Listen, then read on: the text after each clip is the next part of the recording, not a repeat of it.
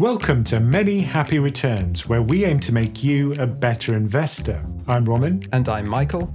Government bonds are often considered the steady, perhaps even boring investment class. But this year has seen the biggest bond crash in a generation. As if things weren't interesting enough, the European Central Bank is concocting a new wheeze to keep bond spreads in check. The Bank of Japan is printing record breaking amounts of money, and Russia has defaulted on its debt. I want to know how to make sense of all of this and whether now might be the time to buy government bonds. And if so, which ones? And in today's dumb question of the week, we ask why do government bonds have a fixed term? Why not issue perpetual bonds? Okay, let's get into it. Roman, you've always told us that government bonds are not boring. And once again, you've been proved right. you see? Some mad stuff is going on. I love them. And uh, finally, they're kind of talks about. So, okay, maybe it's for the wrong reasons, but it is exciting now that finally bonds are in the headlines. Yeah. And people care. Everywhere. So, Russia's defaulting on its government bonds, sort of by default, defaulting by default. It's interesting because they've got the money because of the oil revenue and the gas revenue, and they're willing to pay. So they can pay, they're willing to pay, but they can't pay because of the sanctions. So this is a really odd situation. Yeah, it kind of reminds me of when I was parking my car and I went to leave and the ticket machine was broken. And so I just left anyway, and then they hit me with a massive fine. so you were sanctioned. Yeah, I hadn't even invaded any countries at that point. But, you know, I mean, it is worrying for Russia because if they do default, even if it is a technical default, it could push up their cost of funding in future. So, really, this is America and the West freezing a country out of the system. If you don't play nicely with the rest of us, then we're going to hit you with these terrible economic repercussions. So I think the situation is that there was roughly $100 million worth of interest on government bonds due. And that was due on Sunday. And that was the end of a 30 day grace period. And that's now expired. Apparently, Russia sent that money to the clearinghouse and then the clearinghouse just froze it. So it's kind of, yeah, like you say, the money's there, but it's not reaching the bondholders. So the bondholders not a bit like, could you these sanctions, please? Where's our money? Well, I actually know some of the bondholders, and they hold a sizable amount of this Russian debt because until recently, if you had a high income tilt to your portfolio, then Russian bonds actually offered a very good source of income. And also for equity, you know, there were high dividend payers, a lot of these Russian energy companies and banks. You know, that's why it's been so painful because people suddenly were hit with this freeze on their assets and many of their assets have been marked to zero. Oh, really? Yeah, yeah. So someone on PensionCraft recently said that they had, I think it was a Russian ETF and that thing essentially has been marked to zero. Well, I read that one of these bonds that's maturing in 2026, but the interest payments are due now, that's trading at 19 cents on the dollar. So it's been, yeah, marked to default levels effectively. Yeah, I mean that's distressed debt. That's that's effectively pricing in a default. So I think if you're a holder of one of those bonds, it's a really awful period because unlike equity, which eventually could recover if you hold on to it, because equity is a perpetual instrument, it never matures with a bond, effectively a clock's ticking. And if this situation isn't resolved by maturity, you may not get your principal back. So that's the real risk. And it's interesting that we've talked about risk before, and Russian debt probably wasn't seen as that risky because it didn't have that much foreign debt in relation to the size of its economy. But the risk was this political risk. Because they didn't need a lot of debt because they probably had a primary surplus. You know, the government was probably earning more in terms of revenue from energy products than it was having to spend. So I think from that point of view, they don't really care that much at the moment, certainly, while the revenue's coming in. Their surplus must be huge now because they're still selling their oil and gas and bringing in foreign reserves at the same time as basically not being able to import anything. And that's driven the ruble to be much stronger now against the dollar, the best performing currency this year. Yeah, it surged actually. You know, it had a massive dip, it's now surged since. So I think they probably do have a big primary surplus. And look, eventually this is going to be resolved countries exist forever, and it won't always be the case that we have this kind of sanctions against Russia. I don't know how it's going to resolve itself. I hope it's peaceful. Well, let's hope Ukraine exists forever. Yeah, I mean, it's very difficult at the moment if you do buy fossil fuels that you know you are funding effectively countries like Russia, which aren't particularly uh, aligned with Western principles. No. And it's difficult, I guess, if you're a bondholder, because as I understand it, the typical response to a sovereign default would be one of two things. You can either press to accelerate the debt repayments, so, you know, kind of call in those loans, or you can go after the assets of the state that are held abroad. So I think people, when Venezuela defaulted, were chasing the assets of the state oil company, for example. But these things can last for years. You know, they can just drag on in courts internationally. And a really important thing is what law is used for the bonds themselves. Some are issued, for example, under English law and some under a US law. So, for example, if you issue a hard currency bond, then even if it's issued by a country in emerging market, it might be subject to US law, for example. But you can bet that the people who own a lot of this debt, a lot of them are hedge funds, and they've got really good lawyers who'll really read the terms of the individual bonds and squeeze every last penny out of, or every last ruble out of the um, out of the default eventually. And charges two thousand dollars an hour. Oh yeah, I mean the lawyers must love this. the thing is, right? What's the point in pushing for accelerated payments? They literally can't pay you. They have the money. Yeah, I mean, from the point of view of the investors, you're always thinking, how can I maximize my recovery rate? What option is going to give me the best possible payment? So I assume that if they accelerate it, they think they're more likely to get some of their money back. I saw Matt Levine in his newsletter, which is fantastic and everyone should subscribe. He said, well, maybe there's a kind of weird technical way around it where Russia's paying the money to the clearinghouse and it gets frozen there. And then the investors sue to take it as seizure of their foreign assets. So it kind of goes through this other route to make the bond payments.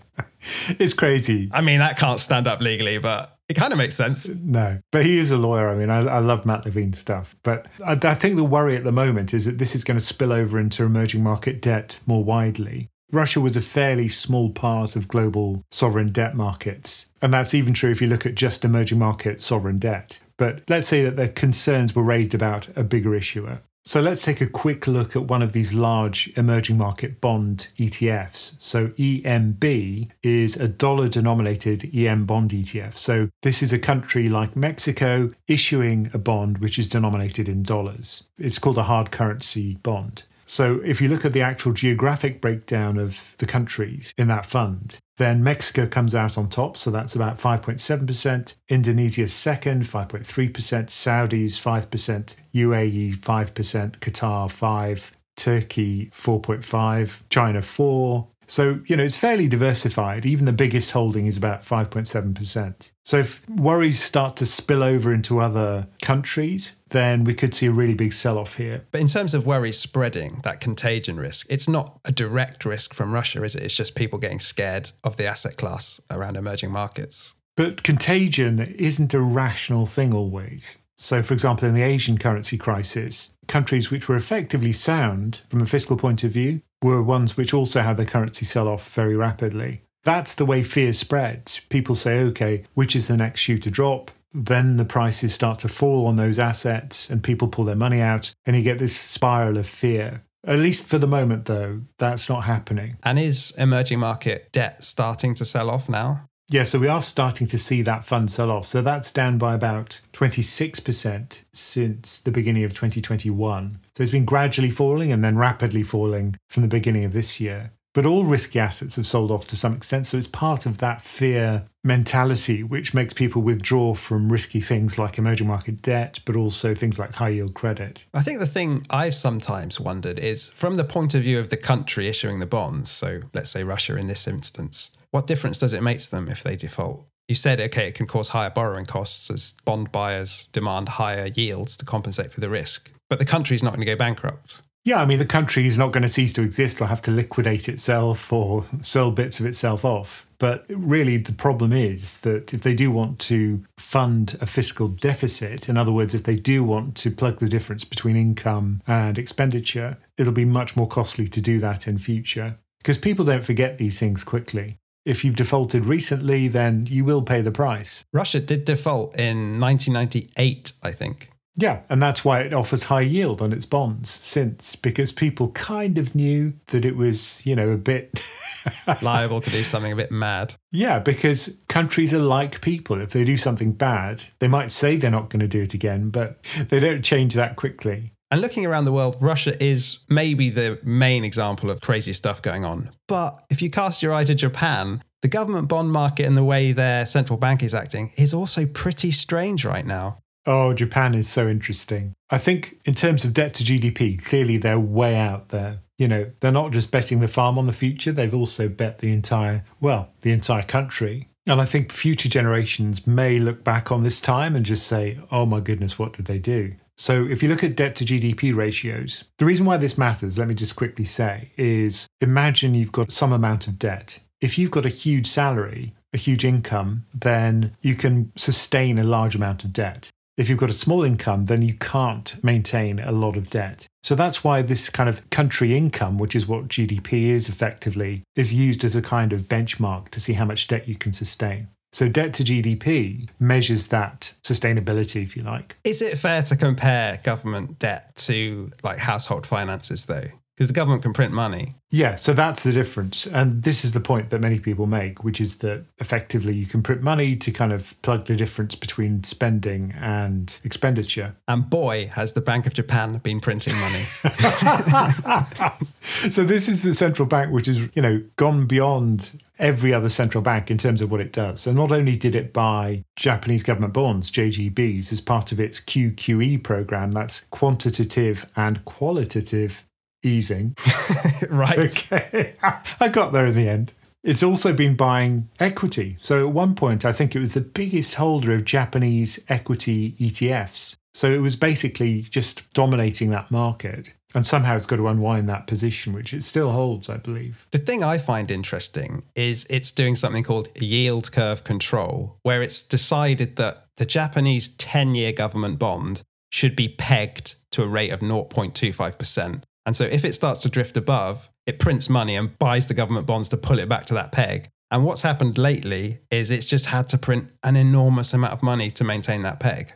And people are questioning is it going to stick with this policy? The thing is, the way yields work globally is let's imagine there's a country which has a fairly high yield. So let's say it's the United States. Then, if other countries have lower yield, then the typical buyers of government debt, usually insurance companies, pension funds, who are forced to buy that kind of safe thing, will buy the foreign government bond debt, but they'll currency hedge it. So, whenever the yields go up in one country, then usually the yields will follow in other countries because people will buy the debt of the other country. Their local government bonds will become less attractive, the prices will go down, and the yields go up. So, that's why usually there's a kind of stabilization mechanism that keeps developed market debt yields kind of in line with each other. And if you plot their histories, they are kind of correlated, pretty strongly correlated, in fact. So the point is that if yields are going up elsewhere, then that'll push up Japanese government bond yields as well. But they're not allowing them to be pushed up. Exactly. So they're having to buy more and more of their own government debt. And if you look at their monthly purchases, the graph is literally going vertical at the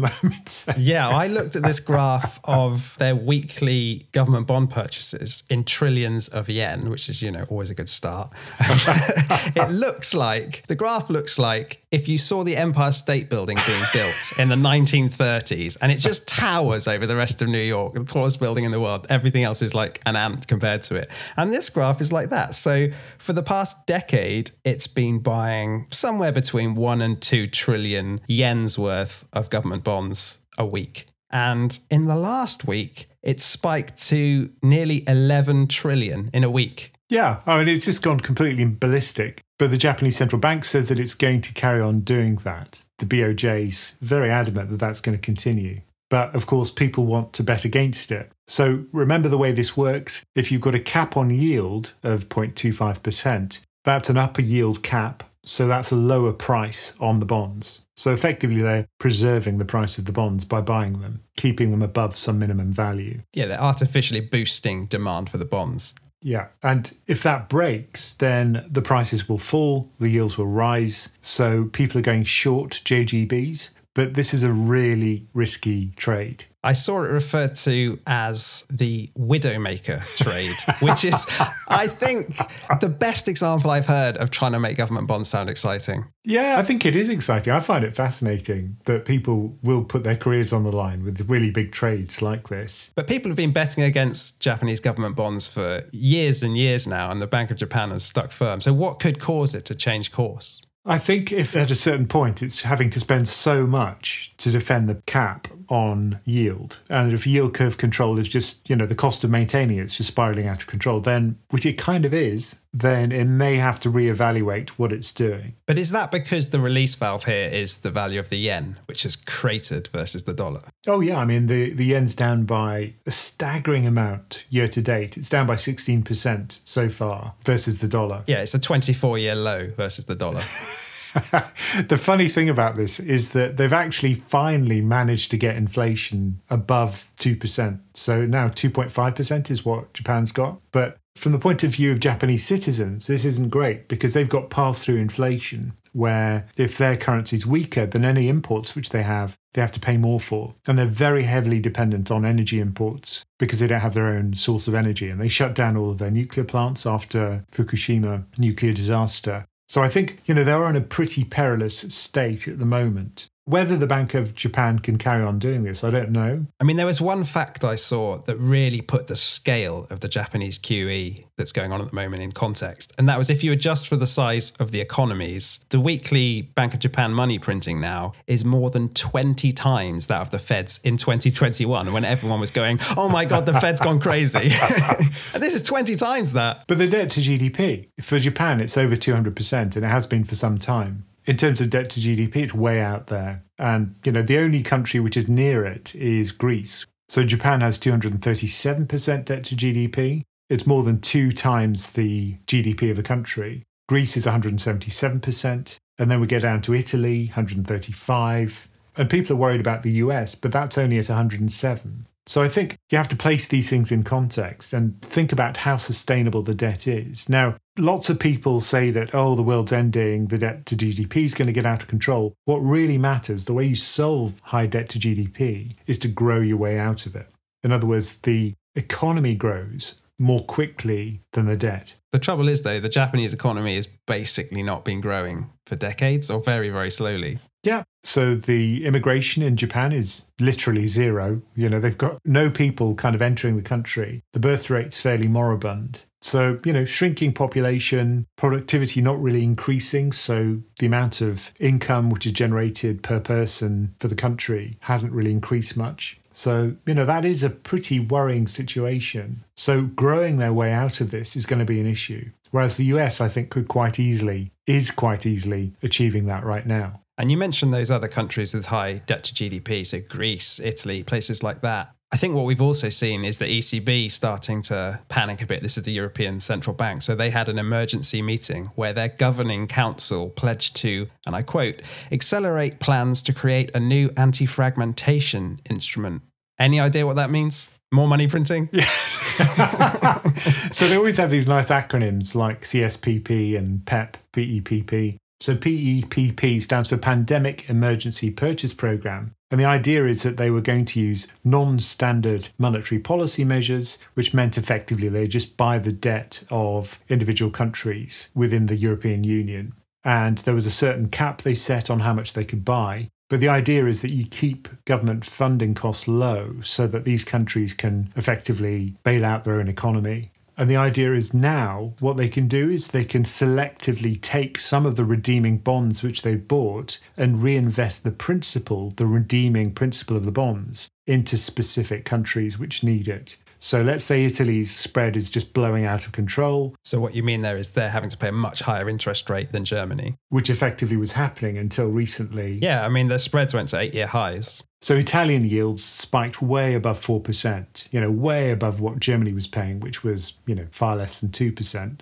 And that spread, which is, you know, Germany is considered the risk free government debt in Europe, and all the spreads are measured relative to that. And Italian spreads just blew out a lot. So, what they could have done, and what they probably will do, is to take the redeeming principal and buy specifically Italian debt with it. I mean, you say that's what they could do, but a lot of people say, with some justification, that is against the EU treaties. You're not allowed to monetize fiscal deficits, but they're kind of just doing it anyway. The key word here is conditionality. So the idea is that if you give money to a country, a specific country within the EU, then usually it comes with strings attached, which is you won't go crazy with the spending. Right. That's worked really well. Yeah.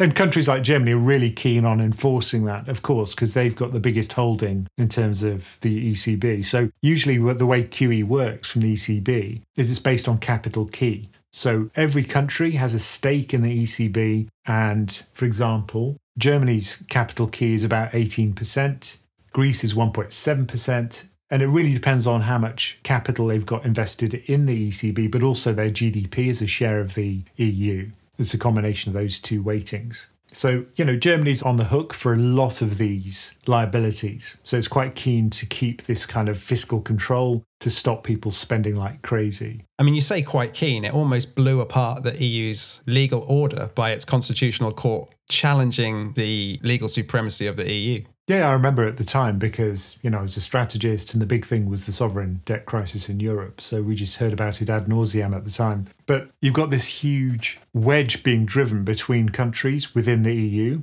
and there is this fragmentation risk for the EU and the euro. Is the main problem here that the euro itself is this kind of Frankenstein beast where you've got one currency for all these countries which don't have a unified fiscal policy, they don't have significant fiscal transfers, and the same interest rate just doesn't work for Germany as it does for Italy and Greece? Yeah, I think that's a fundamental problem. And somehow they've got to address this fragmentation risk. I think the way it'll ultimately be resolved, if it is resolved, Let's hope it isn't the fragmentation of the euro. But I think ultimately what will happen is they will have common debt. They started, didn't they? In the pandemic, they issued some common debt. That's right. And I think if there was a kind of central treasury for Europe, then that probably would be the solution. And there are moves to try and do that. It's just taking a long time to achieve. I mean, the risk in the meantime is popular discord, isn't it? Like, is the German taxpayer going to want to be on the hook for Italian and Greek debt when it has no say about how it's being spent, really, not directly. Yeah, uh, and they're not going to be happy about that. Although they've done so well out of the euro, because if you think about what their currency would be worth if they didn't have the euro,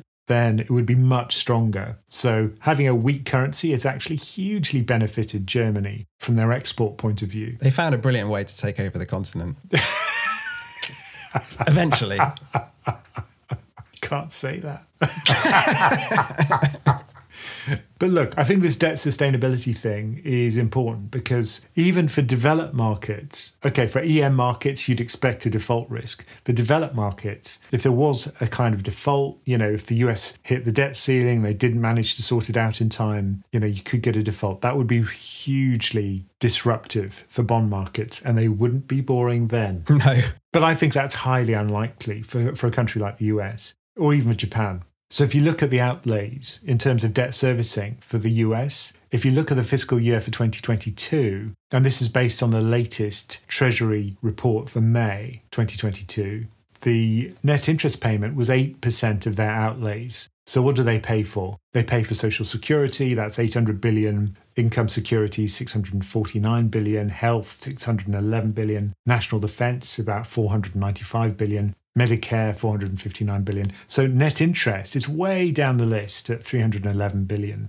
So that's why I think even if interest rates were to double, the US could weather it. And their debt servicing costs, I think, would still be reasonably low as a percentage of their total outlays. But I don't think every country is in that position. You double the Italian bond repayments, and they'd be in big trouble. Yeah, I think other countries have got less capacity for an increase in yield particularly the kind of peripheral countries in Europe are in that situation. So if you look at the Italian 10 year yield at the moment, it's 3.6% versus Germany's, which is 1.5%. And doesn't this just lead through into what, on the face of it, looks like crazy monetary policy? So, inflation is over 8% in the Eurozone, and the ECB has negative interest rates and is still buying bonds. That seems mad, right? Well, remember that it doesn't have a dual mandate. The US has a dual mandate, the Fed. It has to have maximum employment, whatever that is. And combined with that, it's got to keep inflation at around 2%. And it kind of has a third implicit mandate, which is to not let the financial system collapse by like Treasury seizing up. Well, all central banks have that mandate, and they also have to govern the financial system. So they have to ensure that the rules are in place to stop dodgy business going on. or at least not too much of it. Okay, so the Fed has that dual mandate, but Europe doesn't. Is that right? Yeah, explicitly, it's not part of their mandate to have full employment. But of course, they care about it because financial stability is their mandate. So you can't have a stable euro unless you've got a stable financial system. So you could say, well, if there's a huge recession, then that's going to hurt financial stability. But if their one and only mandate, as you're saying, is price stability, interest rates have got to go up, but they're not doing it. Well, if they did put up interest rates and they crash the economy, then that wouldn't be great for the euro either. That would weaken the euro. So I think it kind of sweeps everything up into one Uber mandate. Okay, so that's just the way it works. their mandate, let's be honest, their mandate is to use sticky tape to try and keep the euro together. That's their mandate. Which they've done a very good job of so far. But I think governments have to play ball on the fiscal side and just not go crazy with the spending. So the two have to kind of work hand in hand. And if you used to listen to Draghi, that was what he was always talking about. He was talking about fiscal responsibility hand in hand with monetary policy because that works best. I mean, I think fiscal responsibility was meant to be enshrined in the treaties. I think it had a cap of something like 60% debt to GDP countries weren't meant to exceed. And they've just sort of ignored that. But there are various reasons why they had to. I think it was kind of silly to have a hard limit. Yeah, I agree, but it was in the treaties and it was signed. It was, it was. And they have basically flouted it. But with the pandemic, you know, I think that was a justification for spending more. And I think it was right to do that. This all kind of comes back to the problem every central bank is really facing now. And Lyn Alden, in her latest newsletter, which I thought was great and provocative in all the right ways, she described it as central banks being in checkmate which is, in her words, when a central bank encounters inflation that is above its target, but it still can't stop printing money due to either a lack of buyers for its country's debt or liquidity problems or any of these other means, which basically means it can't fulfill its mandate. Yeah, I think many of them are in a very difficult situation because a lot of the inflation that we see now is not directly affected by monetary policy. You can't affect supply chains by increasing interest rates. You can't affect the price of oil by increasing interest rates. So these exogenous shocks have put these central banks into a really difficult situation. And whether you call it checkmate or not, I don't know. But I think effectively what they've got to do is be seen to be doing something, anchor inflation expectations and remain credible, and just wait for this shock to pass for demand exceeding supply for a lot of these supply chains. And I think that will happen. You know, if you look at China right now, they're easing their lockdowns and we will see those supply chains slowly recover. It's not going to be quick, but I think it will happen. And if we do get a recession, of course, then that usually pushes down commodity prices, including oil, and it's disinflationary. It pushes down the rate of inflation. So I think eventually these stabilization mechanisms will kick in. It just takes a while, and it's very difficult, you know, for many people getting through this awful situation now that we find ourselves in. And if it does play out like you've just described, presumably the prices of government bonds will rally as yields will fall again. That's right. So yields will fall because prices are rising for government bonds. And that would be quite an opportunity, wouldn't it? So, what do you think? Is now the time to buy government bonds? oh, I've just done a video about that, Michael. In fact, yeah. When's your video, Roman? Plug it properly. Saturday. So, this Saturday. Put it in your calendars, everyone. but, but look, I think at the moment in my fund portfolio, the thing which has done really well is the commodity fund. So, I've just sold that because I think this whole kind of recession thing is never a good look for commodities. So that trade really worked very well. But what I'll probably switch into now is government debt. Oh, Roman's regime change oh, is upon yeah. us.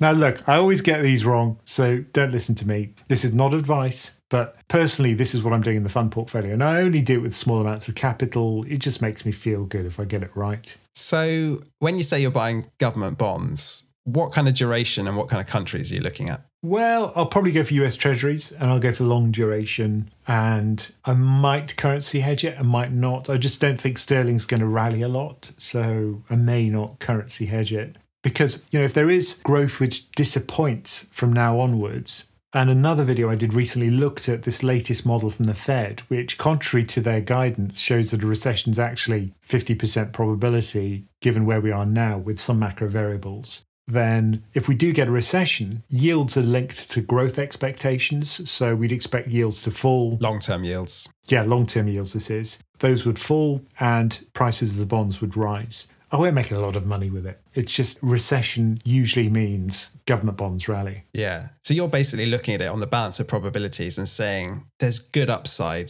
to government bond prices now versus relatively limited downside because they've already fallen so far. So the risk reward is better, the yields are higher, so that's a positive immediately. But I think that a recession would be disinflationary. It would probably push down energy prices and reduce demand. You know, if growth is lower, that usually is good for government bonds. So all of these factors kind of are in confluence. The risk to that view is that actually growth won't be so bad. You know, everyone's talking about recession, but it might not happen it might be that inflation stays high for a very long period of time. So I talk about those risk cases as well. But still, I think it's a kind of a fun thing to do at the moment. What about buying some Russian debt for 19 cents on the dollar? if I could, I probably wouldn't. That's a fun portfolio move.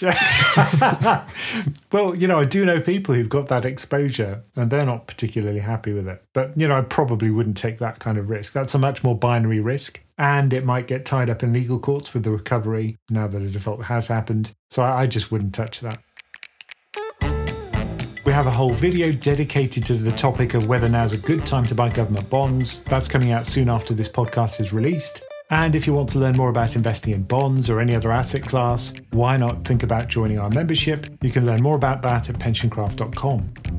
Okay, today's dumb question of the week is why do government bonds have a fixed term? You know, it could be a two year bond, a five year bond, a 30 year bond. Why don't they issue perpetual bonds that just last forever and pay a coupon? Because on the face of it, there's some advantages to that. You wouldn't have to go through this whole crazy process of rolling over the bonds and issuing new bonds and all that kind of stuff. So why don't they do it?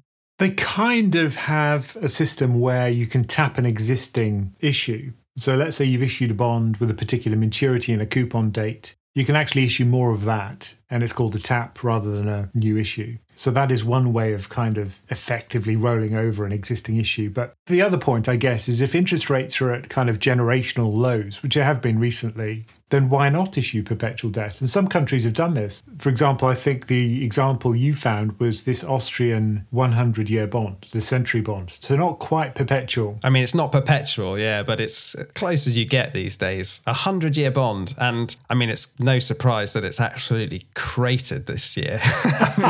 it's down 66% since its highs. Yeah, so currently it's trading at between about 80 and 82 euros on the 100 euro issue amount on the par amount. So trading at a pretty big discount. But of course it is because interest rates have risen and the price has fallen. But the way to look at these things is as an income stream. I always think this is the way you should look at bonds. It's essentially two instruments in one. One is a really safe, steady income stream, which dials up and down as the government bond yields rise and fall, and new issues are incorporated in the fund. And at the same time, you've got this kind of really risky part of the bond, which is its mark to market value. If yield curves move up today, the price will move down and vice versa. And that's very volatile. So, safe, steady income stream combined with kind of a crazy market driven mark to market value. Now, if you hold it for a very long period of time, decades, all you really see is the income stream, which gradually rises and falls. So, if you're a long term government bond investor, that's the way to think of the instrument.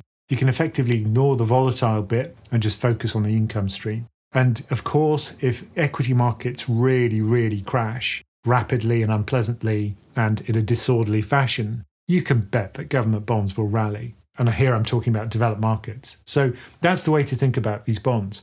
But back to the perpetuals. I remember when I had a Bloomberg terminal, one of the fun things is to just look up weird bonds. And there are some really weird bonds out there. And these were one some of the weirdest, which is the UK perpetual bonds. Is this consols? Consols, as they used to be called. British consols. But now they've been redeemed. So I think they were redeemed. What year was that? 2015. So I've looked up these because I found them interesting too. So they were first issued in 1751, which, you know, a lot of countries didn't even exist back then. and they were issued at 3.5% as an interest rate and have basically been in circulation ever since, paying that coupon until 2015 when we uh, recalled all the bonds. But what's interesting about these instruments is that you might think that duration, which is the sensitivity of a bond to interest rate increases and decreases, would be really, really big for these consols. But due to the beauty of bond maths, it actually bottoms out at a certain level. So, for example, this Austrian century bond has a duration of 37 years. So, even though it's got a century worth of coupons,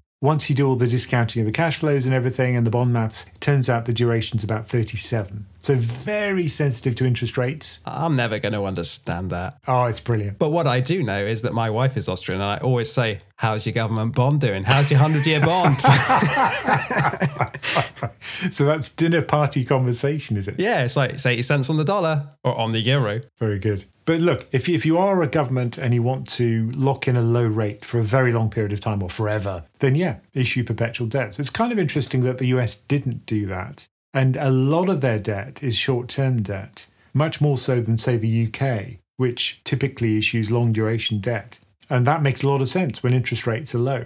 So I don't know why the US Treasury's chosen to do that. But at the moment, one of the reasons why there's a shortage of short term US Treasuries, these are called bills, is because it's been issuing less because of the fact it's tilting to issuing more long duration debt, but it decided not to issue perpetuals. I don't know why. Well, maybe there was some kind of legal issue because, you know, half of the country does not like the idea of government debt. But look, you know, the argument's a good one, which is that, you know, generational lows in funding costs, we could lock this in for future generations. I think that would be quite a compelling argument. They should hire me. Well, I looked it up and Walt Disney has issued 100 year bonds, Coca Cola, and Oxford University. So a lot of people are on this idea. Yeah, if you've got a high credit rating today, then, you know, it kind of makes sense to lock in those rates. So, you know, if the US Treasury wants to hire me to sell their uh, perpetual bond, I'm happy to do that. Presumably, inflation is a massive risk, though, if you're holding such a long duration bond. Yeah, from the point of view of the investor,